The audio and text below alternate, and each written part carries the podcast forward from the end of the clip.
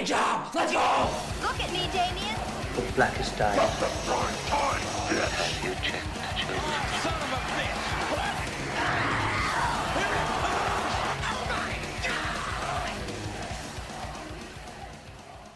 As the stinger says, this is Blade Job episode, Eric, episode 60. Milestone. 60, it's a milestone. Now, we've been recording episodes about once a year, so we're about episode 60 years into this podcast. It's outrageous. uh, my name is uh, Steve Carley as a host. With me, as always, well, it's funny how I say as always, but you can't say that, though, because I've not been on here a couple times. No, can't say you. I'm always with you.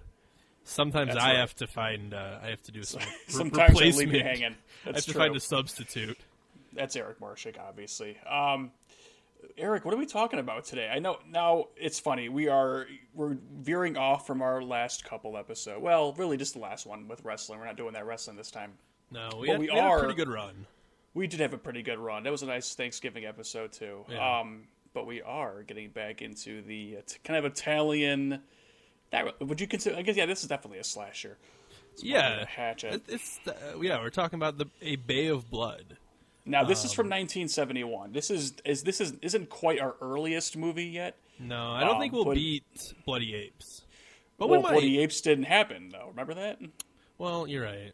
So- what else have we covered that was this early though?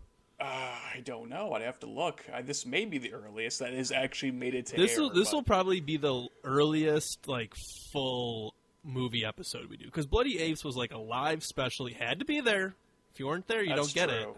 I forgot But- that the live episode was Bloody Apes. That's, right. Um, Okay. That's true. There is the lost episode of Bloody Apes, which I don't know. I'm, there might be audio of it somewhere, but it's you'll never hear it. You can only get it through LimeWire. so we signed with LimeWire years. Yeah, ago. this is probably the earliest movie because I don't right. think. Uh, yeah, it has to be this. Like Deep Red, I think was in the 70s. yeah. Uh, Damn son. um, Let Sleeping Corpses Lie, Living Dead at Manchester Morgue was sometime in the 70s. So yeah, this is probably one Yeah, of the the- earliest. Because yeah, you're right. Those are a lot of those were like the late seventies, so this might be the earliest. I'll be damned. Yeah. And that once again is a Bay of Blood streaming on Shudder. Uh, Streaming on Shudder. boy, Shudder really been helping us out with these movies. I'll tell you what. they dropped a whole so kind of what sparked this i mean because this is i mean obviously we're kind of heading into the holiday movies and well, we have a holiday movie pick, picked up next but Shudder dropped like a bunch of mario bava movies. Who, who is the director of this? Um, and uh, they they dropped a ton of giallo just in general.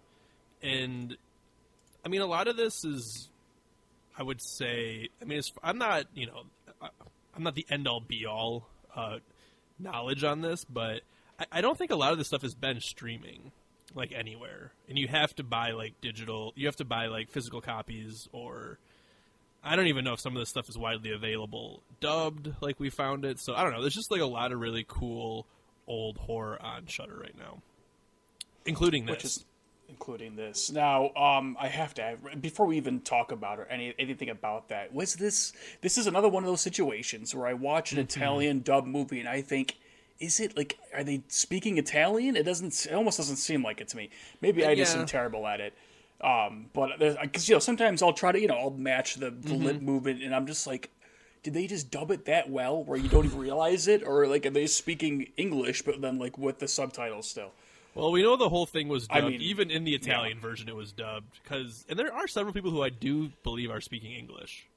Like, there's several times where I'm like, he just said like an English word that I don't think is an Italian word. Right, that's what I'm saying. There's So- certain times where I'm like, wait a minute, that is clearly English. All right, well, I had that issue with a lot of movies that we see where I think like I can't even tell, which really makes me question how stupid I am. yeah, But, but we'll get into it because there's a Yeah. there's quite a few like interesting little production notes with this, and there's a lot of, I mean, the production sounds confusing. We'll get into it. The movie itself is relatively confusing. Um, but yeah, we got we got some good info about uh, a Bay of Blood, our first Mario Bava movie we've covered. So which honestly surprises me. I could have swore Yeah. we'd done one before, but you know, I know we, uh, uh, I know we did um, Luci, Lucio Fulci. I guess I kind of got that. You know, I kind of got him confused. And Mario what it is. Bava's a little older. Like he's he's more like true true sixties. Yeah, So uh, you know, so like, and I've seen quite a few of his stuff, and like, it doesn't, it's not uh it's not as gory as Argento or Fulci. Uh, Uh, it's- it's- this this movie definitely gets up there, though. I'll say It does. Not not to spoil it, you know, for later on, but But let's let's. What have you been watching though, Steve? Before we before we dive deep into this movie, you know, it's we're coming off the hol- uh, Thanksgiving holiday. yeah. What you been watching? Um. Well, I mean, I'm trying to move, or I am moving. so I've been. Oh. I mean, I know that. I know it hasn't been like two weeks of packing and all that, but um, the only movie I really got to is it's not really a horror. Well, actually, I guess you could. Well, no, it's not a horror movie, but it's called The Nest. Um, The Nest is uh, rentable on iTunes. It's in kind of theaters, I think, or like the virtual cinema kind of thing. But um, it's that this is from director Sean Durkin, who made a movie back. His last movie was in 2010. Nope, 2011, called um, Marcy. Uh, holy shit, how am I? s- Uh, Mar- Marcy Mary May Marlene. Mm-hmm. I believe is what it is.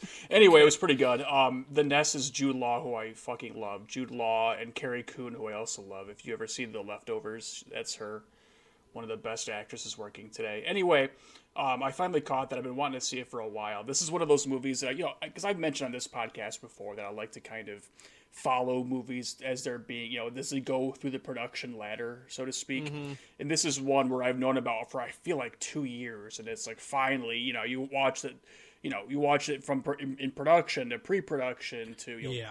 Through the production, and um, and then you finally get to see marketing for it. You know, that's pretty exciting. So so what what is it though for us non so uh, yeah, it's people who haven't been following the production? It's funny because the uh, you know now that I've seen it, it's essentially. I mean, I can read the plot synopsis real quick. Um, it's kind of like uh, how do you explain it? I'll, I'll read the plot synopsis. Life for an entrepreneur and his American family begins to take a twisted turn after moving into an English country manor, and that sounds like kind of like a horror. It's really Hmm. it not. really though. does. It does Oh. for sure sound like it, but it's really not. Um, it's basically just, man, how do you explain it? It's basically just the kind of intense study of a marriage falling apart because of lies. I see. Um, and I, you know, I'm, I'm just a huge Jude Law and Carrie Coon fan, so I was like dying to see that. And I liked it a lot. Although apparently I kind of, you know, because after I see a movie, you know, I like to go on the Reddit, you know, and check it out and IMDb and all that. And a lot of people don't like this movie. The critics Oh, love it. Regular audiences don't, which is not a huge shock. That happens frequently. I liked it a lot though, so I'm glad I saw it. And that's really been it though. I've been busy with like you know the, the preparing for the move and all that crap. well, yeah, moving stuff. Um, I hate it. I But you got to so get some movies in there. You got you got to get some because Well, to do. I'll I'll call myself out. I'll call myself out. If you remember last episode, I said before the next time we record, I'll have seen Beyond the Mat on streaming Oh on yeah, Netflix. I think you did say it. Yeah, I I, wasn't even going to hold you to it. You're holding yourself to it now. That's why I'm going to call myself out because it is true. I, I deserve to be called out. But once I move and I'm like back into you know where I need to be, then I'll be able to check it out. It's uh, I mean, just you know, it doesn't take long to watch a goddamn movie, so it's definitely my Yeah, fault. But I don't even think it's that long. It's a documentary, so it's probably Yeah, like I, I, just minutes. I have to hold myself accountable for the audience who can't yell out to me. Well, they can on, on Twitter if they want to, or Instagram if they want to. But um, so I'm going to call myself out and hold my head in shame, so you can talk about what you've been watching. Okay. Well, like I said, I uh, Shudder dropped a bunch of cool giallo, so I've been dipping into some of those. Um, I checked out a few other Bava movies to just to kind of get a get a full representation of what I'm what I'm in for with Bay of Blood. Um, two of that I had never seen, which was Hatchet for the Honeymoon and Shock. Shock, I think, is actually his last movie he ever made. Cool name. Yeah, uh, they were they were fine. You know, it's they're very Italian, so it's very like style, um, stylish. Kind of, all of them are kind of confusing. Probably because of the dub dialogue. Probably Yeah. because um, there's like, as we covered, I think on one of the demons movie, like uh, demons episode, is like we kind of explained how just Italian productions were kind of a fucking mess and there was always like just like 50 hands in the pot at any given time of the movie production. So it's just constantly being yanked in different directions. Um, and then I watched a non Bava, non Argento uh, Giallo movie called A Case of Bloody Iris, which Cool was pretty good. again. Yeah, I All, mean, all, all, of them have those are really cool names. all yeah. of them have pretty great names. I like Um, that. and even all of the names for this movie that we'll get into have pretty cool names, and all, all of Bava's movies have cool names. The Italians guess really so. do have a way with naming their shit, even if I think some of it is like renamed um, for American audiences. But um, yeah, so I've been watching some Giallo. I'll probably keep with it. Like, I wanted to try and like watch something like over the holidays, just because it's you know it's holiday time, and you know I'm not a big Christmas movie fan, but um, you know maybe I'll maybe we'll just crank through all the Giallo that Shudder put out. but um, on top of that, I guess we are watching. Cassie and I are watching Lord of the Rings as well. Um, where we have just the Return of the King to watch, so Ooh. it's her first time watching. So we got about a those, week and a half because that movie is long as shit. Yeah, but we're not watching extendeds or anything. We're not. We're not. You know, killing ourselves. We're just watching the theatrical cuts. Okay, I know that they just put out like a really nice 4K, you know, 4K UHD Blu-ray pack of all of them that are, a lot Yeah. of people are coveting right now. I mean, I think the extended cuts are like four and a half hours a piece, or something good ridiculously God. crazy. And I like, it's long almost. movies, it's like but, over. uh, holy shit! Yeah, I thought I saw like it's like if you watch all three of the uh, extended movies, it's like fifteen hours total. Well, um, So- I- a, a long time ago when I was a little bit younger, um, I a couple, of several friends and I did do a like a marathon of all three overnight. Mm-hmm. I don't remember if it was the extended version, but we pretty much you know started at late in the Yeah. evening and then finished it up in the morning. I mean, you know, we through all the night. We watched it all night. there was a few years ago I did all the extendeds in a weekend. Um, I, I was sick, and Ah. I, you know, I think Brent when I lived with Brent at the time, he had all of them. Physic on physical copy. So these were so this just shows how like crazy it was. There was they were Blu-ray discs, which I always you know Blu-ray discs can hold a lot of data, right? Mm-hmm. There was two Blu-ray discs per movie. Yeah. Well, are you sure one of them wasn't like just special special Mm. features and all that? No, no, no. You had to put the other disc in. Holy shit! Wow. Okay. Yeah. So I don't know. It was it was a wild time, but Lord, Lord of the Rings. I don't. We I we thought about maybe doing the Hobbit trilogy, but I think we're going to kind of be uh, Middle Earthed out after. Uh, I mean- the three. You know, it's funny. I've never seen any of the of the Hobbit movies. Neither have so- I. and I just haven't, you know, I just haven't cared to, you know, to.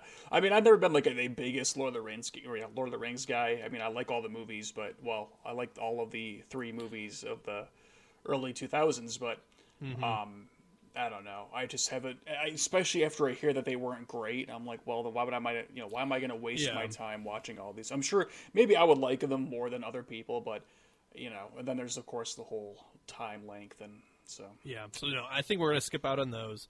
We're going to just keep on watching some Giallo because you know it's Better idea. available, and it's uh, we know that it's going to probably be good for the most part. I mean, I'm yet to really be super disappointed by a Giallo movie. That's good. So Before Well- we jump into a Bay of Blood, I sh- we should mention that there is one kind of piece of news slash uh, slash blade job of the week, and that was when Daria Nicolodi died. who? I don't know who that is. She's the girl in Deep Red that we talked about. Oh yes, yeah. I th- for first I was thinking it was a wrestler, and I was No, like, well, yeah, I can understand why you would think. yes, that. you're right. Uh, she was like, she was in Deep Red. I think she wrote Suspiria, she did. and she's actually she was the um, main lead in Shock, which I just watched as well. Yep, Deep Um, Red, Shock. Yep, Yeah, Ten- Tenebrae. I I guess that I would have assumed that she had already passed away. No, she died on November twenty sixth. So wow, right after Thanksgiving. It was pretty crazy because it was like it was huge on you know my Twitter timeline. Like everybody's just kind of optimized for your own interest and that kind of shit. So unfortunately, mine's full of film Twitter, which is a nightmare and a piece of shit place to be. But um, it, they, they were just beside themselves. I just didn't expect this person. Yeah. it's one of those things where you like know you know of an actor and actress, and like when they die, you don't realize how big and how beloved they were. So when like my whole everything is everyone just oh you know Daria and I'm like oh shit okay I just knew her from Deep Red but Yeah. I wonder if some of that's thing, so. uh, due to the Suspiria uh, remake and kind of Oh, shining maybe. some more light on on that stuff. I mean, because I, That's- mean, I, I mean, just because we're kind of engulfed in that world, I don't know if the average person is like even knows what a giallo film is. Oh no, I wouldn't expect anybody outside of like you, me, and film Twitter to like you know to Yeah. be sad about that. But I was just Yeah. surprised by just how she took over my entire feed. I'm like, damn, okay, I didn't realize she was like this icon. I had thought we'd already Um, covered that. I guess uh, maybe not. Maybe that did happen between episodes. I think it Yeah, did. I think it did too. If we're wrong, feel free to hit us up on Instagram or something and yell at us and send us. Um, I don't. and- We're not, you're not wrong because I just looked and perfect. uh, so it- it keep, happened keep your they re-recorded. keep your death threats to yourself, then, people. Um, all right, let's talk about A Bay of Blood. Let's go back All in right. time, baby. Let's go back in time. 1971. Boy, did this movie look like 1971. Yeah, it's well, it's it's funny how this is actually really good a good example of how, and I'm gonna get pretentious here, but Mm-hmm. like cinema is you know is kind of like um a mirror to two different cultures because like Yeah. this is the same year that A Clockwork Orange came out, and if you you know and that's obviously in Britain, it takes place in the Britain. And it's Um, kind of dystopian.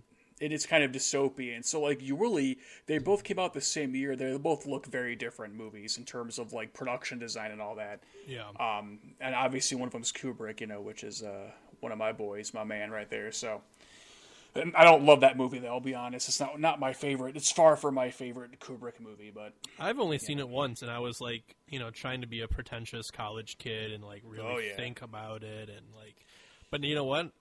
I really couldn't tell you what it was about now, or like what you know. I, I remember like watching it and being like, "Whoa, this is gonna change my life," and now I can't. I don't really. I probably should watch it again because I don't really recall a Clockwork Orange and like all of the probably things I was supposed to pick up. I might have been like drinking or high too, so I don't know. speaking of drinking, I'm hoping next time we record, I'll actually have beer here to drink because we need to get back on that kind of schedule. You know, That's true. I do have beer here, but I'm not drinking it because I haven't drank in a while. I just been indulging in other crap, so I need to get in on that once I'm Maybe for the next and- the next movie, we'll we'll have like the Christmas episode. Um, Ooh, it'll be a little loosey goosey. I'm into that. All right, Bay of Blood. Yeah. Now, yeah. 1971, the IMDb plot summary is as follows. The murder of a wealthy countess, which was erroneously deemed suicide, triggers a chain reaction of brutal killings in the surrounding Bay Area as several unscrupulous characters try to take over her large estate. That's pro- That's a pretty concise. Um, yeah, that's uh, pretty much. I mean, synopsis. I mean, it, for the if you're gonna watch, if you haven't seen this movie, be warned, it is confusing, but Yeah. um, that is the gist of what happens. Well, like that's not confusing. What's confusing was like, why did she die? Why was she murdered? And um, Hmm. Yes. those questions are probably answered, but I didn't know the answers, and I still don't know the freaking answers. So Well, we'll get into it when we when we get through some of it because I I I watched it and then I immediately was like writing this outline and I was like, what the fuck did I just watch? So I like completely pulled up like the plot synopsis off Wikipedia pretty much just read read it paragraph for paragraph. But anyways, this is like I said, this is our first Mario Bava movie. Um, we've covered his son twice already on this show, Lamberto Bava with Demons One and Two. Check right. those out in the archive. Um, he he definitely went a little more gore right off the bat than his father, but um, Bava's kind of like uh, he he's a very iconic Italian director. If you didn't know, but um, he kind of laid the groundwork. He, he was he was walking so Argento and Fulci could run. you good way of know, we got. But um, friend, friend of the show, Sheila is making an appearance Oh, by the way yeah, she's back here. But um, yeah, so he kind of got his start, and I've actually talked about some of these movies throughout like the show. I mean, like Black Sunday, 1960, The Girl Who Knew Too Much, 1963. A lot of people consider that to be the first Italian giallo movie. Black Sabbath, which is like a um anthology film, which also kind of has some uh, giallo, like a giallo segment. Um, I, I won't go through all of these, but Planet of the Vampires we've talked about on the show, widely inspired. Uh, Alien, go ahead. Blood and Black Lace, I know, has been mentioned at least on this show at least Yeah. once. If not, I know a lot of other people. That's a I would argue that's a more well-known, you know, universally well-known Mm-hmm. giallo from 1964. Uh, Lisa and the Devil came out, you know, seventy four. That's kind of uh, it's it's been you know it's regarded as one of the like great satanic movies of the 70s, but then it's also remembered as being one of like it had a it had a, an American re-edit called House of the Exorcism, which is regarded as one of the worst movies ever made. Um, Oh, but interesting. so uh, yeah, I mean, very iconic. You know, I mean, uh, Bava really set the groundwork for a lot of stuff. Um, so Now, Eric. Now Yes. this is this is an Italian horror slasher movie. So, Mm-hmm. um, obviously, A Bay of Blood is not the the official only name of this movie. Now, looking at Absolutely our not. notes right now, I'm reading through a lot of these names, and I would argue almost all of these are better than A Bay of Blood. Why don't you run through a couple of these for us?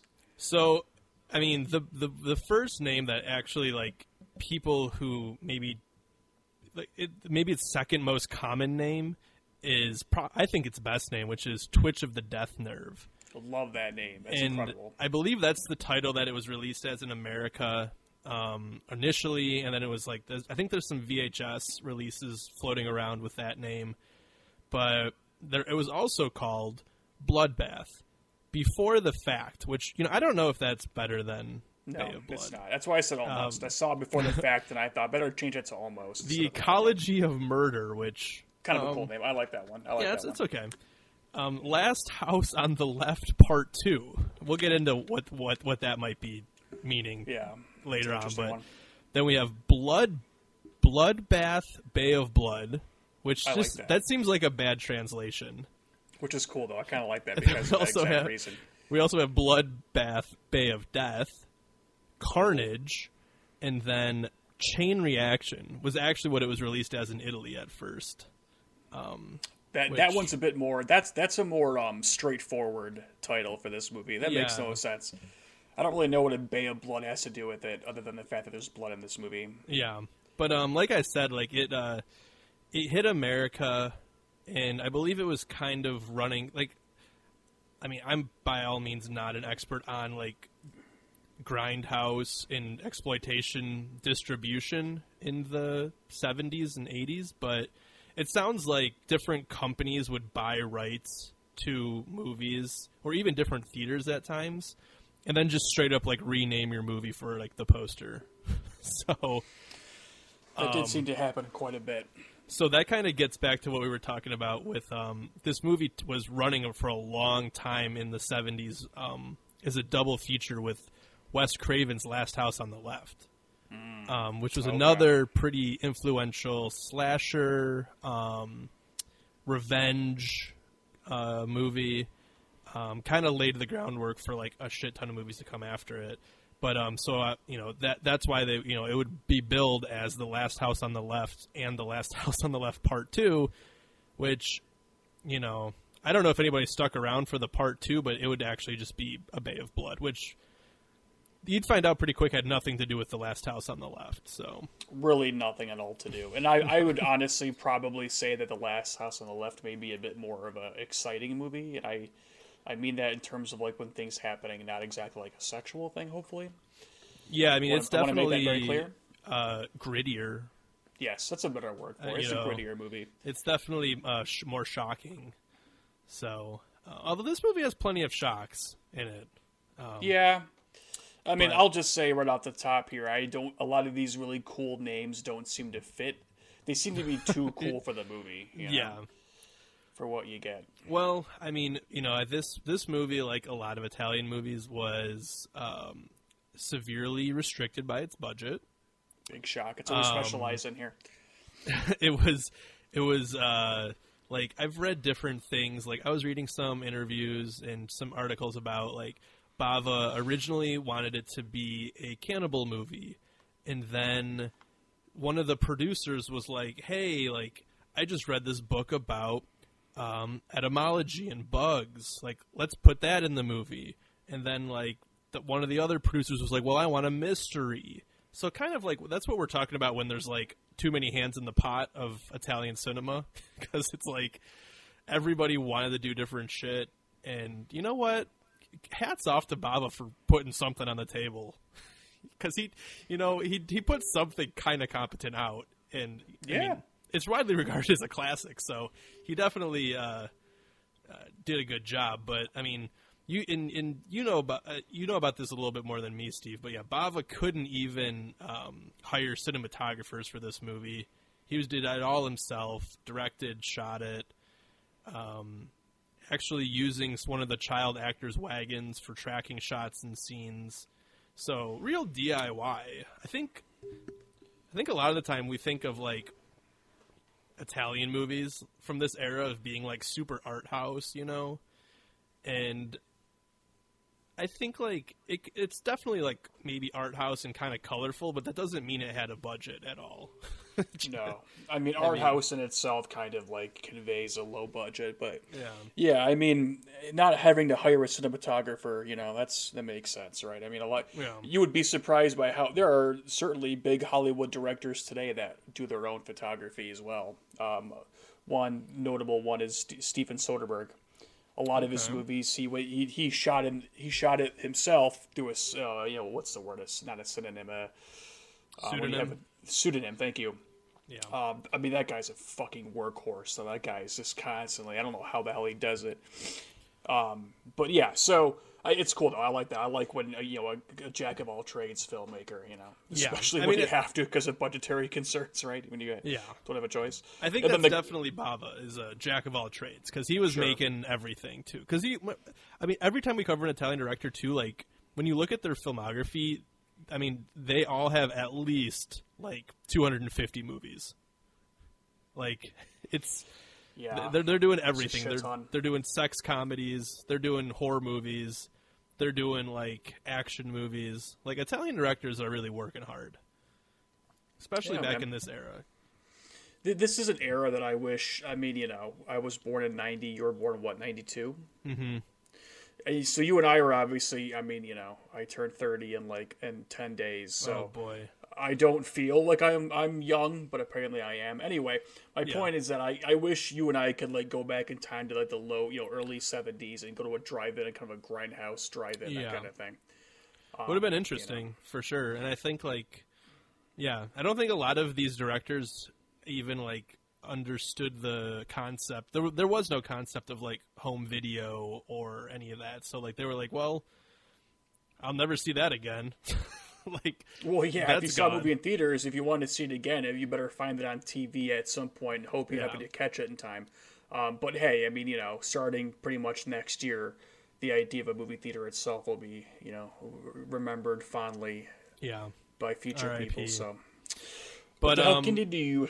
Speaking of workhorses and just the what what we really want to talk about on this show is um, this is widely considered Bava's most violent film, and that's pretty much in thanks to a man named Carlo Rambaldi. That's a fun name to say. Yeah, I was gonna say it's cool. Carlo Rambaldi. I like that. And I was not super familiar with him. Like I've seen his name pop up, but I really kind of took a deep dive on this episode and looked into him. I mean, he's I'm I'm gonna kind of say it. He's kind of like an Ital- the Italian Savini, and maybe that he, and maybe even uh, like uh, he's he's definitely a precursor to Savini. I mean, this guy is doing gory movies in a time where there's not a ton of gore. You know, we're not in the 80s yet with uh, where it's like just like kind of a one-upsmanship of gore. You know, this is a time period where like it's relatively tame um, as far as violence goes in movies. But um, yeah, I'm gonna say yeah, pioneer of gory film, kind of up there with Herschell Gordon Lewis. Um, and especially in some of his like early work, like Bloody Pit of Horror, 1965, had some pretty crazy, maybe not gore, but blood effects. Planet of the Vampires, same thing. Night of the Devils. Uh, all of these movies are kind of like gothic sci-fi movies with a surprising amount of gore for the time. And then he also got um, put on the um, Andy Warhol films. The he did Flesh for Frankenstein and Blood for Dracula, which again very very early early seventies uh, art house kind of uh, what's the word I'm looking for? Uh, just like shock films. So Schmal, yeah, uh, well, yeah, okay, yeah, you're right. There's a word for that that I'm drawing a Yeah. blank on too. That's how we do things in this podcast. and uh, and then he also Schlock. did he also did It's Deep Red. Yeah, It's schlock. schlock. That's the word. I win. That's how we do things in this podcast. we remember them. So he also did Deep Red, which we've covered on the show, and I don't think we really hit on him too much as like a in like a biography form. So I'm going to do it here for you. But um, yeah, Rambaldi is probably, other than some of the movies he would work on later in his career, um, one of the most I thought interesting kind of just facts about him is he is the first special effects artist to be pulled into court to prove that something was a special effect and not real in a movie. Now, does that has to be like a badge of honor for I special would think effects so. people, right? I would think so. Yeah. And and the movie in question is actually a, a Lucio Fulci movie, of course. Yeah. Naturally. 19, 1971's uh, Lizard in a Woman's Skin. Um, there's a dog mutilation scene that is so visceral that um, people wanted to prosecute Fulci for um, animal cruelty, and he was on tr- he was literally on trial for this and would have served like years in prison if Rambaldi hadn't come and exhibited how the special effects were done in a courtroom. So That's such a cool story. pretty It's cool so cool. fact. Yeah, it's pretty. I cool mean, it's like you know, it, 1971. Potentially a huge issue that turned out to be just really damn cool in the end. yeah. Um, so well, uh, if I can, um, a, a similar anecdote actually is um, in uh, Cannibal Holocaust. yes, that's um, another big famous example. Yeah, where the uh, the director was on trial and the cast had to physically show up in the in the courtroom to be like, no, we're not dead. Like we're we're here. Mm-hmm. Yeah. Which is like. Yeah. and then, and then you could. I think that was also inspirational to um, Blair Witch Project, where a lot Oh, of the for marketing sure. before the movie, you know, where they people thought they were actually dead. And I know a marketing stint they did for the movie was that they put up missing missing Yeah. people for all the cast members, which is pretty cool. Yeah, and Cannibal Holocaust, I think like yeah, the director like you know filmed it, and then I think he just sent all of them like on vacation. He's like, yeah, just stay in. You know, why don't you stay down here in like Portugal? Or, Social uh, distance. in in, uh, in uh, Brazil for uh, you know for a, for a year. It's on me. We're gonna we're gonna market the fuck out of this movie that you actually died. So, um, but yeah, Rambaldi is uh, known for kind of being the first to kind of have to be pulled in on uh, on on that type of uh, charge for. I guess it'd probably be like obscenity, animal cruelty, or something. Um, and not that Italians would ever shy away from animal cruelty because Cannibal Holocaust. I mean, the actors didn't die, but they definitely killed some uh, animals on camera for that one. Yeah, that, that's that's the one where it was all actually real, or not all of it, but there was a, that that turtle scene. There's a specific turtle scene with a turtle, and uh, Yeah. that turtle gets done up. Let's just say Yeah. that. But um, but wrapping up on Rambaldi here, I mean, that that little claim to fame, he would go on to do a lot of really mainstream stuff and a lot of uh, more creature effects, um, including uh, the King Kong creature effect for uh, 1976, which I've never seen, and I'm assuming it's kind of a man in a gorilla suit, King Kong, but um. He would also go on to do creature designs for Alien, the Alien head prosthetic, um, E.T., Steven Spielberg, uh, Stephen King's Silver Bullet.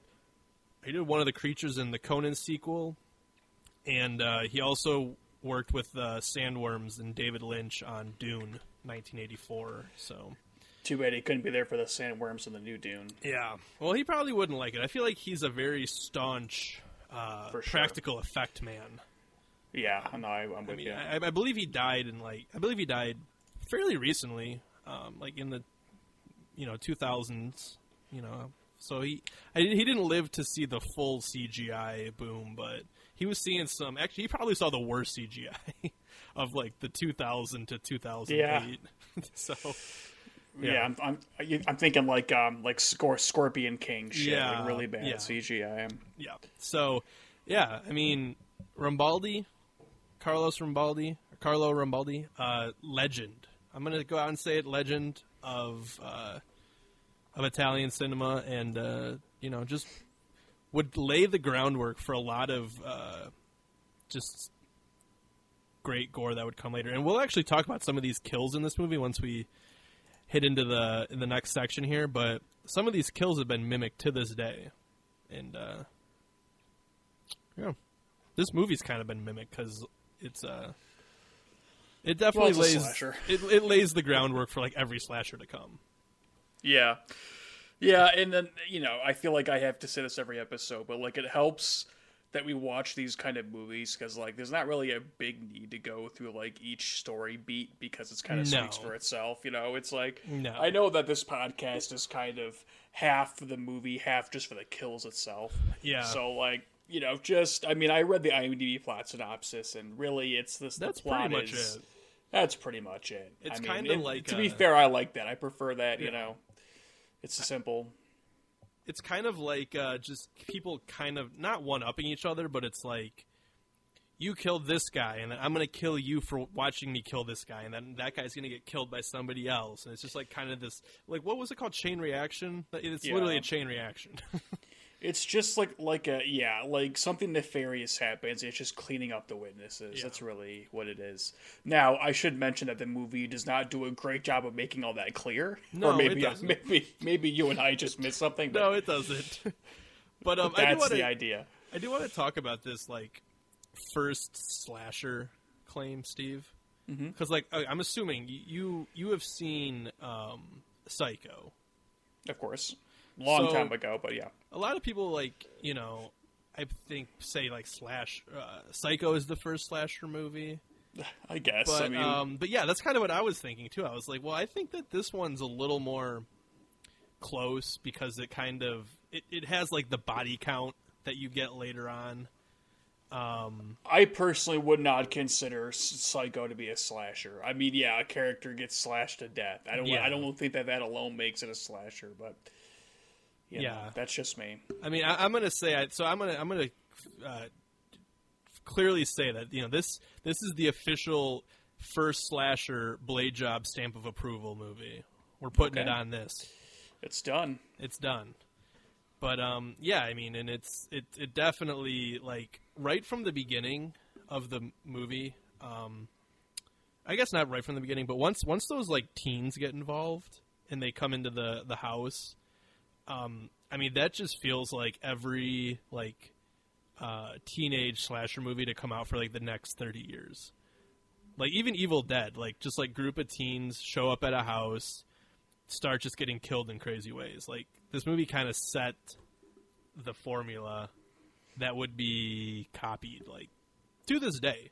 I mean, it's still going on. So Yeah. um, very very iconic, and I think that's kind of the first like good thing I had like on my good, the bad, and the what the fucks. But I think Sure. the kind of iconic and the influence of this movie, um, especially being a horror fan and seeing everything that's come after it, like you can definitely see where like this would have inspired some director from the 80s or even 90s. So I think that's like the best part about it is kind of like the nerdiness that you can get from it. Totally agree. Um, before we get into the whole good, bad, what the fuck, Eric, did you like the movie overall? Yeah, I did. I uh, you know, it's confusing, but you know, at the end of the day, you know, I kind of knew. You know, I, I've seen enough Italian. You've seen enough Italian movies. The plot's not gonna. You don't watch it for the plot.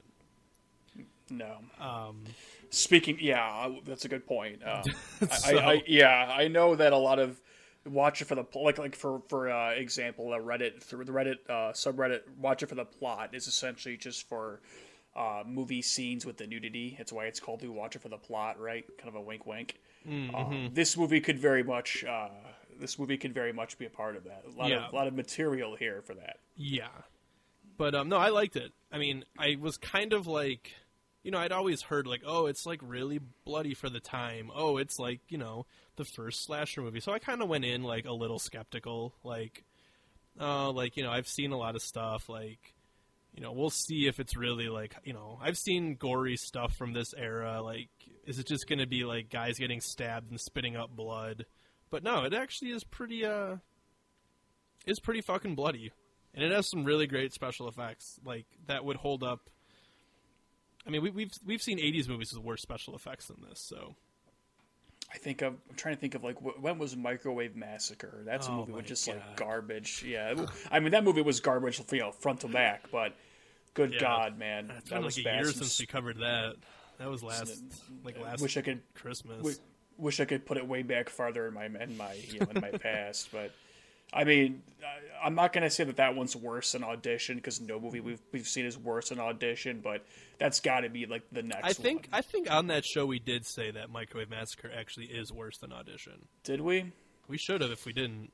Yeah, I mean it's bad, but I guess this episode isn't about that. All right, um, Well, what did you think of it? What, what was your your thought on it? I I have the same issue with this movie that I do with a lot of movies we cover, where the violence, slashing, nudity, all that is great. It's everything around that I don't care for. Right, like the A lot of this- and the well, story yeah. and the characters. even even with yeah, which is yeah, you know just the biggest elements of a movie, right? Um, it's just a lot of this is very. It almost seemed very um like daytime soapy. Mm. The actual plot itself. I mean, never mind the fact that like I don't know what's happening. I mean, it's you know. I, I should, but the movie doesn't help out with that, right? You know, a lot. Some sometimes if I don't know what the hell's going on for a movie, it's my own fault. Actually, a lot of the time because I go on my phone like an idiot, like a dumb millennial. Um, but sometimes it's the, also the movie's fault, and I'm going to go ahead and say that this is also the movie's fault. yeah, Um, no, it's it definitely just- the movie's fault. it, it yeah, and I'm glad you agree. I'm, I'm not alone in this one. Um, but yeah, I mean, and we're going to get into the kills, but the I mean, because 1971, right? This is not a. I mean, this is the same year of A Clockwork Orange, which a lot of people say, "Oh, this movie is so disturbing." It's not Mm-hmm. at all. Maybe if you were in 1971, absolutely, but now, Yeah, uh, you're just overreacting. Come on, give me a break. Um, but I, the, I mean, so I, when I went into this, you know, I knew that it's early '70s. You know, you got Herschell Gordon Lewis and that kind of thing. Um, recently, you know, since then, so I don't know. My expectations were like for the violence were tempered, but I was pleasantly surprised by, Yeah. you know. And I know we've talked about the kind of blood in these early because I mean, you know, movie blood has changed over the decades Oh, it's gone from that this this follows under that kind of um kind of glossy lighter colored blood where it's like you know clearly they changed something in, in in special effects to look a bit more realistic over time. Yeah. this is very unrealistic looking blood but then again what the hell do i know? I haven't stabbed anybody in a while so i don't know like what blood is supposed to look like coming out of a person but um to me it just seems very fake. But at the same time the effects are I was surprisingly i was pleasantly surprised by how violent. So I, you know my official answer is that i like it yeah i like the violence i like the nudity of which there's a lot um, Yeah, you know there's one character in particular who is just she just I- likes to she's the french girl right the french she's girl. the German girl. The German, that's right. The French girl's another one. The German girl, which is funny because the French, the French girl, I would have expected to be the the naked one a lot more, but the German girl, I'm a little surprised. But hey, Yeah, things. It was the '70s, so what are you gonna do? yeah, Um, so overall, you know, it, like any movie, you like some parts, you like you don't like other parts, and there's no part of this movie I dislike. But obviously, when when there's not murderings happening, yeah. um, because of the fact that it's very confusing and it kind of meanders a lot, um, and all the soapy aspect of it, where it's it's almost like kind of like a heightened sense of reality when it comes to like Yeah. the intrigue with these characters and the you know and the decisions they make and It's Um, yeah. It- the way that the movie plays out too is it like it kind of will like introduce a character, and then the character will like be like just about to be killed, and then it'll like flash back to like how they got here, and it's really Yeah. kind of confusing how they do that. And then it like will just like kind of abruptly end, and then it just proceeds with them getting killed.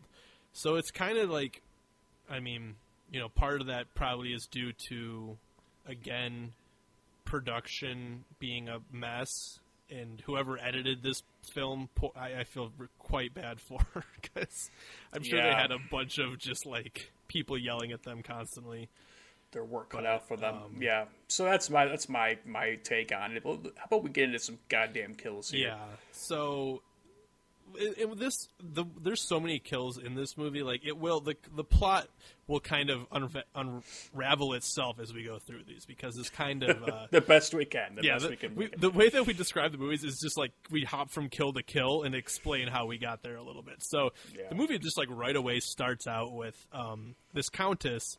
She's wheelchair bound, and like within the first five seconds, uh, a mysterious set of hands throws a noose around her, kicks the wheelchair out, hangs her, Um, we later find out it's her husband. Well, what's cool about the hanging is Yes. like, I mean, it's a hanging, but kind of right. Like she's in a wheelchair. We don't know why. She's in her house. We don't know why. Um, and It's the- night. Who knows? It's it's night. Yeah, who knows why it's night, right? Um, and, but then, like, I mean, think of like a noose wrapping around her neck, and then he kind of just pushes her off of the off of the the leaning Wheelchair. forward off the wheelchair. So she's kind of just like imagine if you're like laying on your tum tum, but suspended, kind of like a like a Cirque du Soleil show yeah. um, and that's kind of what like how, how she was hanged, if you will. Mm-hmm. Which, it's just it's an interesting way. I've never seen somebody like you know die that way. Never Yeah. mind the fact that this is the kind of movie that if it shows a dead person, they're definitely breathing the entire time. You just have to ignore that. This is one of those movies. well, sometimes they're just dying. some of these people are very much deceased. Um, and they're kind of just like moving around. But hey, you know what are you gonna do? So we see this lady hung, like she's Countess Frederica, and um, immediately after, we it pans right up to the killer, who we, we find out is her husband, Filippo. And God damn it, Filippo. he is immediately, just like immediately stabbed right after that, which was kind of like the first, like, whoa, shit, like, what the fuck's happening with this movie? Because there's literally two deaths in like Well, yeah. the first minute, and like one of them is the killer being killed. So it was kind. Of, I kind of liked how that started, where it was like, oh, this is really. We're gonna have a lot of people dying here. if you take it into the context of your first watch, it's very confusing and jarring. Mm-hmm. But the longer I, I sat on it, I'm like, okay, like you know, you you see an unnamed woman or an you know an Mm-hmm. unseen woman get murdered, and then uh, you're talking. I mean, you're talking seconds after she's dead. This dude is stabbed by a third party, and it's like, okay, there's clearly more here that meets the eye. Yeah, and that man And do like remains that. a mystery kind of throughout most of the movie. But um, from there, we kind of cut to like the scene we were talking about earlier, where there's like these teens driving. Um, so it's like it seems like word has got around town that like the countess was uh, committed suicide. So everyone's kind of like I don't know, I guess going to investigate or going to just dance on her grave. I don't really know why the teens Well- break into her house.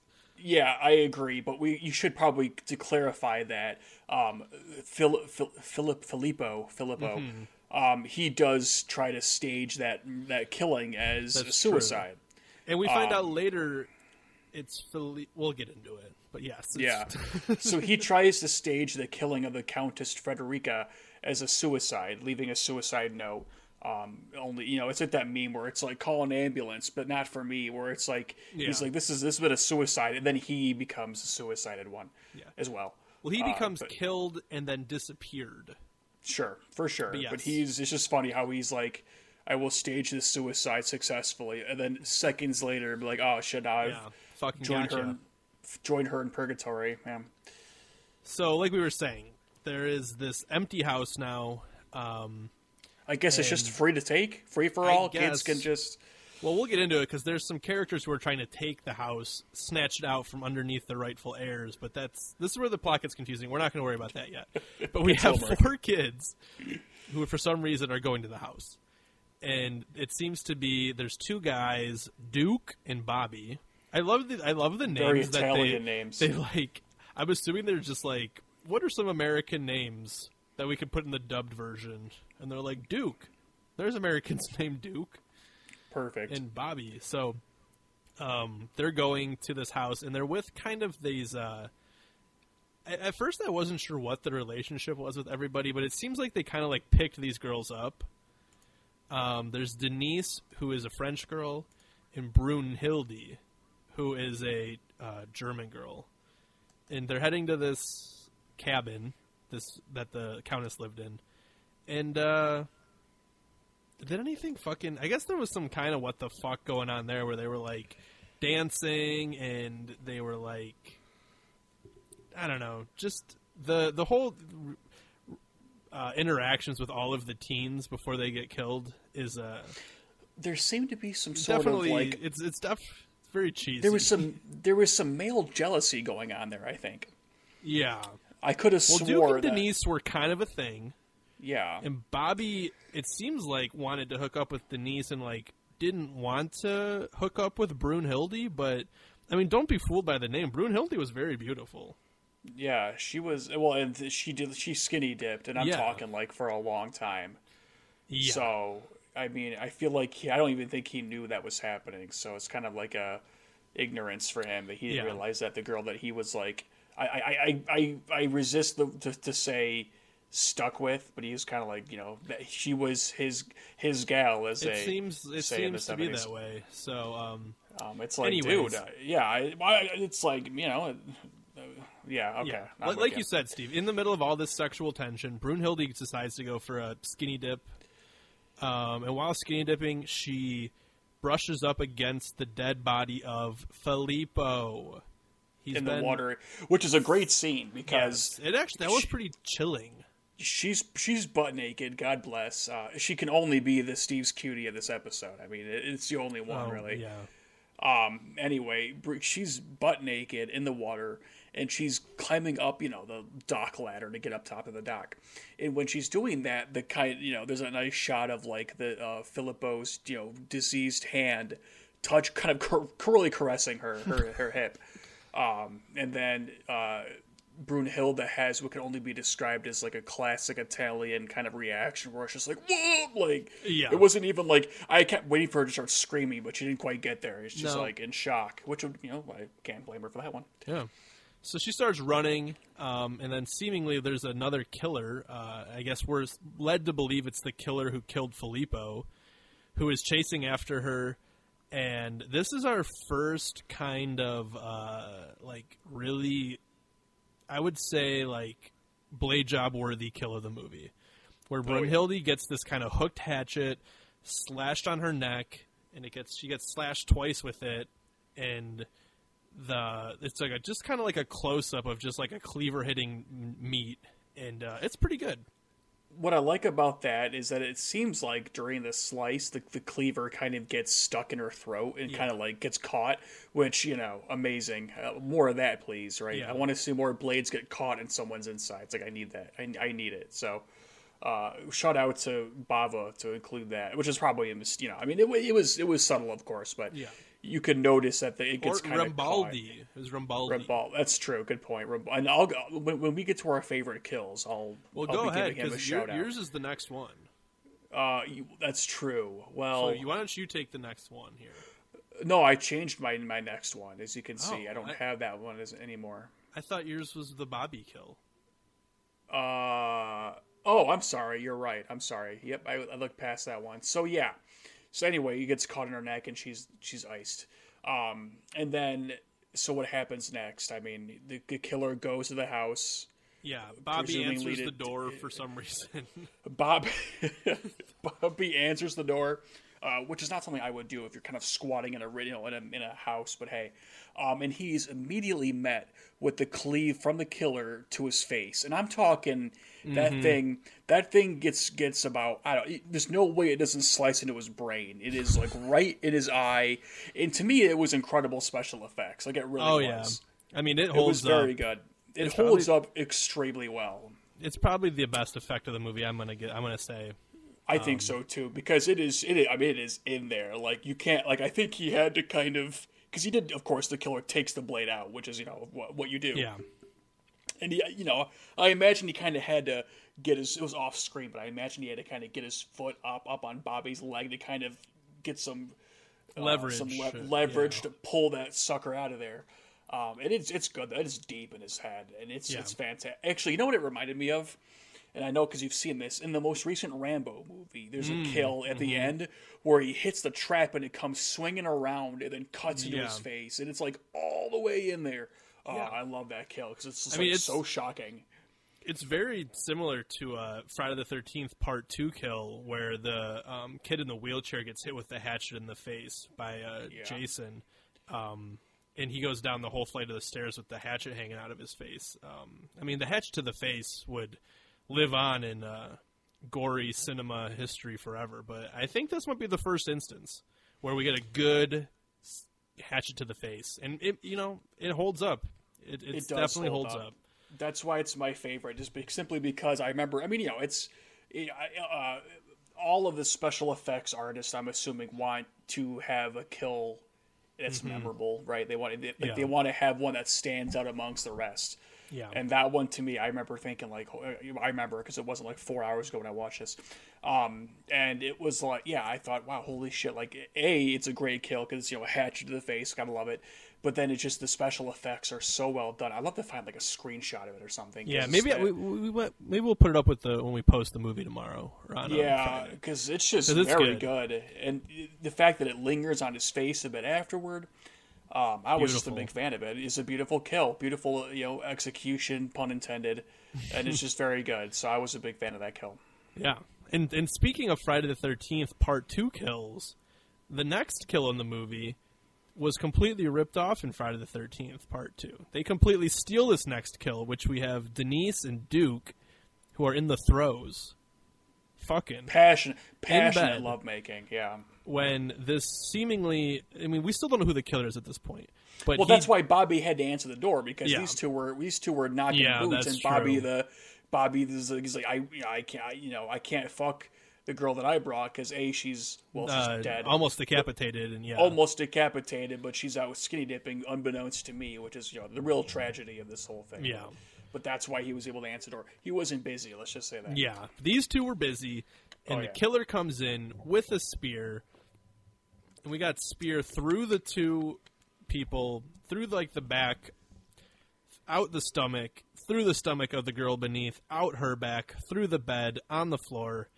Um, like I said, this this was like completely, completely redone in Friday the Thirteenth Part Two, um, and probably has been done like in slasher movies since then. Um, the old fucking uh, spike kill because you kind of sh- shish kebab them together. That was this was my second favorite kill, and uh, yeah, mainly because they were in the middle of knocking boots during it. But Mm-hmm. it's an it, that's also a good special effect the way because it shows it go. I mean, you know, it it it is a nice wide shot of you know the results, if you will, of the of the spear going all the way through down to the mattress, hitting the ground. Um, it's it's also a good showcase of strength for that killer, Mm-hmm. even though the killer is not going to be some like weird monster like in other movies, right? This is, I mean, we don't know. I mean, he's going to be weird. Yeah, well, yeah. I mean, I'm assuming if you're de- almost decapitating people, you're a weirdo to a certain extent. Yeah. But And at this point, we should mention some of the side characters who've been introduced up until this point because they're all about to die in the next segment of kills here. But we have um, what it's all about. the illegitimate son of Count- Countess Federica, Simon, who like lives on the lake and is like lives in a shack and eats raw fish. We have the neighbors, um, Paolo and Anna. Who Paolo is a etymologist who is like he studies bugs, and like Yeah, yeah. I he had has be- a weird fascination Yeah. with like um, what with beetles, I guess, is what it was. And I had mentioned that a little bit at the beginning, like in, when we were talking about the production of this movie. But I read a note that like one of the producers was like had read something about etymology and was like thought it was like the coolest thing ever. So he like demanded that something like that be put in the movie. So that's why we have an etymologist, and they they'd go way in too deep about this, like etymologist. But we're not going to go into it. But you have to know he's an etymologist. He's there, and he's married to this Anna, who is a fortune teller. She's kind of a drunk. Um, but yeah, A So- match made in heaven, really. and then the final two characters are we have Laura and um, oh wait no, there's a fuck ton of more characters I'm forgetting about. Come on, we have man. Frank and Laura. Frank is the um, this like real estate agent, real estate maverick who's going to try and snatch the house up from underneath uh, Frederica's uh, son Simon. And Yeah, if you're also- if you're a real estate estate, you know, Yeah. provocateur, you'll do whatever it takes, right? I mean, Yeah, and then we have Laura, who's his lover, and then we also have Rob uh, Albert and Renata, who is actual son of Frederica. ugh, Whatever. Don't worry about these It's people. crazy. All you need to know is that um, the next kill is Anna. She is in the house. Um, at this point, like the, the the people are getting killed. People are finding dead bodies. Anna is in the house and she is discovered some dead bodies. She's actually discovered Frank, who was stabbed in the leg. Um, that happened earlier in the movie too, when everybody was kind of in the house playing, you know, Scooby Doo. but Anna is decapitated, and this is my favorite kill, just because it comes out of nowhere, and It does. I'm gonna say it's probably one of the best decapitations of the time. oh, um, for sure, absolutely. I mean, she's kind of you know ru- wrestling around, wrestling around, and um, she gets decapitated. And we find out later that it is actually Renata who is um, who who did this, and her and Albert um, are trying to uh, just kind of kill everybody because. Um, I think their thought process was uh, they're gonna think we did it, so let's just kill all the witnesses. Um, It's I'm a real. It's a real talking about the, who. the- yeah the dead chil- the dead teens. So- it's a real who's who of who's killing who, right? Like it's Yeah. just, uh, yeah. And it, speaking of plans going too far, I mean, good God, I, yeah I don't know. I've only killed a few people, and I just feel like at a certain point, you could. It's like, why am I doing this anymore? I've killed enough people, so take Yeah. it from me. But so their plan is ridiculous. while while Renata is cutting off uh, Anna's head, her husband Albert is strangling Paolo. Um, so if you're keeping track at home, we only have four. I'm sorry, five, five characters left now. We have Oh God. Frank the realtor, Laura his lover, Albert, Renata, and then Simon the bastard child. Um, it's at this point we find out that like Frank and Laura were behind the whole fake suicide thing with Filippo, and Simon got wind of it and killed Filippo. So Simon is now gonna try and kill everybody, but he doesn't actually end up killing Frank. That's Albert later. But long story short, um, the kills kind of go like this. Laura is strangled by Simon after the whole plot is revealed. Simon is then pretty much immediately stabbed with the spear by Albert, and then Albert kind of is the final kill, but not quite the final kill. Kills Frank, who is the real estate agent who has been stabbed in the leg by uh, Renata. Uh, does this any of this make sense, Steve?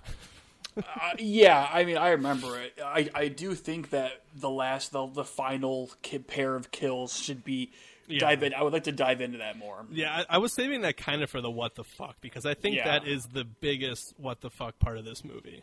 One hundred percent. Um, but that, in a nutshell, is all of the kills in A Bay of Blood. Obviously, some are a bit more um, exciting. Strangles. I mean, come on, you're trying to impress me. Yeah, I mean, Paolo Strangling? gets strangled with a telephone. I don't even know I if that's remember that. possible. Well, because he, he, he had to rush over to get a like, you know a, a yellow page, you know, a, what- Yeah. a phone book, a phone book. that is um, true. He had to look up a phone book to call the police. I, yeah, which apparently is three what, three one one three three one. Yeah, it wasn't that Um, hard. Yeah. Yeah, and he called it, and then the person on the phone was like, "Huh, what?" And then he just immediately hung up again and called back. I'm assuming he wanted to, rather than explain the situation, he just wants to get somebody who will like immediately know what he's talking about. So he hangs up the phone, picks it back up, calls the three three one again, and then is of course immediately um, has the cord wrapped around his neck, which is you know not. That is also an inspirational kill. The idea of wrapping the phone cord can't be done now but that can uh, oh that's very cute but the you know the idea is that Yeah. That was a nice kill kind of like a one last call kind of thing Yeah, it was it was fun. Um, you know, the the strangling of the with the phone is you know it's it is what it is.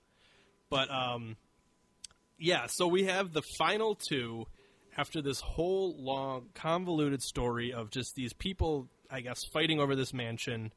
why The daughter, it's not a great it's just it's a fine No. mansion it's not that great i mean yeah, it's not the greatest. it's 1971 that is what i like about cinema if you will there's, there's you're, it's basically a time capsule to kind of see what Yeah. like nine, early 1970s interior design was like which is interesting It's ugly, but yeah. yeah, that, that, that too yeah i wasn't gonna say it but yeah it's you're not wrong But yeah, Renata and Renata and Albert are um, this whole time they're, they're the actual daughter of the of the countess. Um, they have left their two children um, in like an RV camper, which don't think too much about, but they left them, and, and they have now killed pretty much everybody who would have been witnesses to to um all the mayhem that just ensued. Um, they are now scot free, if you will. They have the deed to the house. Um, all the bodies, I think they mentioned, were put into the bay, and so they're not. They're you know they're pretty much, you know, just washing their hands of this whole thing. And then as, as psychopaths do, they go, "Okay, we win." and then like you you're know? thinking like okay like that's kind of a weird ending for the movie but how does it really end steve So, well, yeah, I mean the two the two survivors, if you will, murderers and survivors alike. Um, they kind of ex you know expositionally mention like, ah, well, that's all. We got all of them. that's all folks And I should should I should mention that Renata, she's the uh, the mastermind here. She's the one. In fact, at some point, Albert decides he kind of wants to like, you Yeah. know, uh, may- maybe hightail it out of there, fuck off out of there. he seems like Renata- traumatized that he killed a man She, yeah, And she kind of talks him into you know kind of sort of killing two more men Well, she's very manipulative. She's kind of like a Black Widow in that sense, Yeah. and uh, she's clearly wearing the pants. She's you know she's the the brains of this operation, and to the point where she's like verbally abusing Albert because he won't kill somebody. Which I don't know if that would that would be. If I'm not sure if I'd be into that. kind of a but red I'm willing to- flag deal breaker for me uh, uh, it remains to be seen for me, but it really so. Um, at the end, there, of course, are they're you know they're wrapping up the story, right? We got them all. like days later it's you know it's daytime it's they're wrapping things up. They're like, hey, well, we killed the last one. Good. That means there's no more witnesses. And they're kind of like embracing. Uh, the music kicks in, nice music, and then the camera zooms out, and then you see a big ass like double barrel shotgun aiming at them. And then you hear the young boy, the son, go. I think he says, um, what does he say? He goes like, "Hey, hey, hey, mommy," or something like that yeah and then just fires on them and takes them both out. Just bam, bam, and they're both obliterated. yeah Um, and then the two, the camera goes on to the two kids. You know, the a guy, a guy and a gal, a young boy and yeah they're girl. like five or they're like both like Yeah. five and six very young. I don't know where they got the gun, but they're very young. And I think one of them said turns to the other one and says, uh, "Boy, they're pretty good at playing dead, huh?" And then they go and they go, "Let's go play." they just and like skip they, away to the bay they just go to the bay to I don't know catch crawdads or something, and and it ends. It literally just says the end with them like The splashing end. in the water. Not really sure. Where is the that, gun is that from. maybe the most what the fuck ending we've covered? I, I don't think there's anything that tops that. I mean, in terms of like confusion, absolutely, yeah. Where it's like, what? Why did they just shoot them? I mean, did they did they see everything happen? And they're like, well, we have to clearly Oh. take out these two. That's interesting. That's interesting. Uh, yeah. I wonder. don't know what other explanation you could have for it, other than the fact that maybe the apple doesn't fall. Were they the two kids of these two? Yeah, Were they were the two kids of Albert and Renata. so the apple doesn't fall far from the tree, I guess. You Uh, know, yeah. they're like, well, you, you said the witnesses. Now, if we kill you, as our us five year olds will have no witness. The cops will ne- will always believe us. You know, They were like, you know what, this bay needs just a little bit more blood. I'm not gonna I'm not gonna lie to you. If they had video games, it wouldn't be killing their but their parents. You know, video games also, don't gun safety. violence. Gun safety, people. Maybe don't have like a big ass double barrel, you know, musket in your in your house Yeah. where the kids can then to- blow yeah. you to kingdom come. Yeah. Um, and then that was the end of the movie. Really and a I was like, tale. because I saw the note in, in, in our notes before the movie ended. It was like, you know, what the fuck, the ending, and I was like, interesting. And then I saw the ending, and I thought, yeah, that makes sense Yeah. because uh, it just, I mean, were they like the secret protagonist? Why, why would That- these? I was thinking about that did- after I watched this. Who is the protagonist of this movie? Uh, the Hatchet, probably, if I had to guess. I would say either the Hatchet. Uh, you know, Bobby. I guess. Yeah. I, guess I I don't kind know. of I thought know. it might be Simon because he kind of gets double crossed and then Yeah.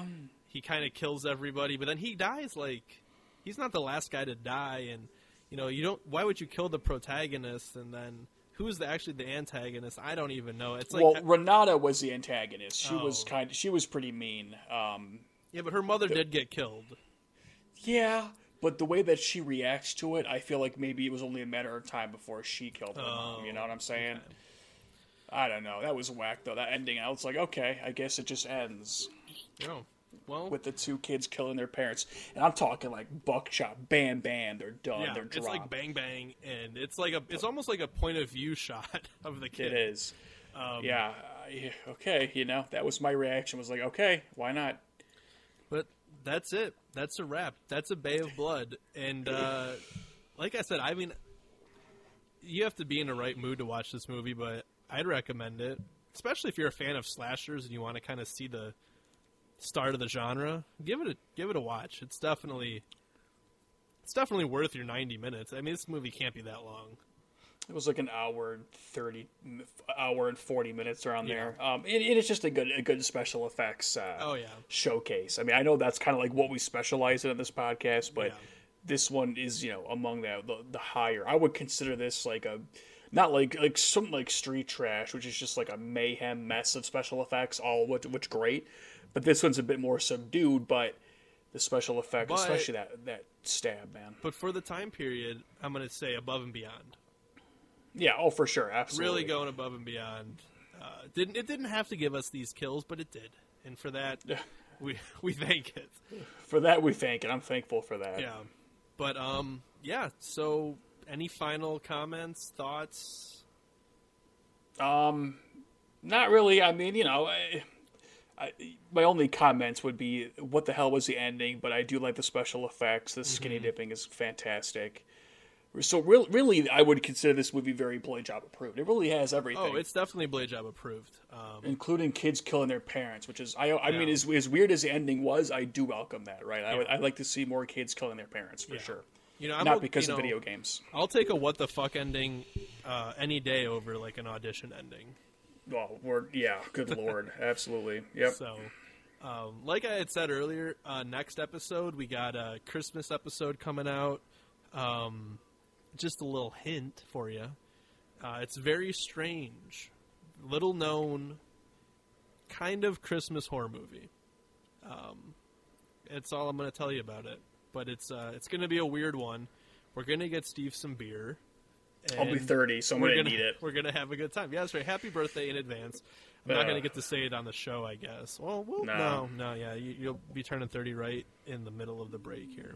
Yep, nineteen. But um, God. yeah, we got some uh, we got some good stuff planned. We got a we got kind of the next couple episodes planned out, and all of which will be on Shudder, which is great. Shudder Yeah. has been helping us out. that's another hint to it. The movie we're covering, the next two movies we're covering are on Shudder. So Keep that in mind. Uh, Eric, Eric, it's been a pleasure as always. yeah, it was fun.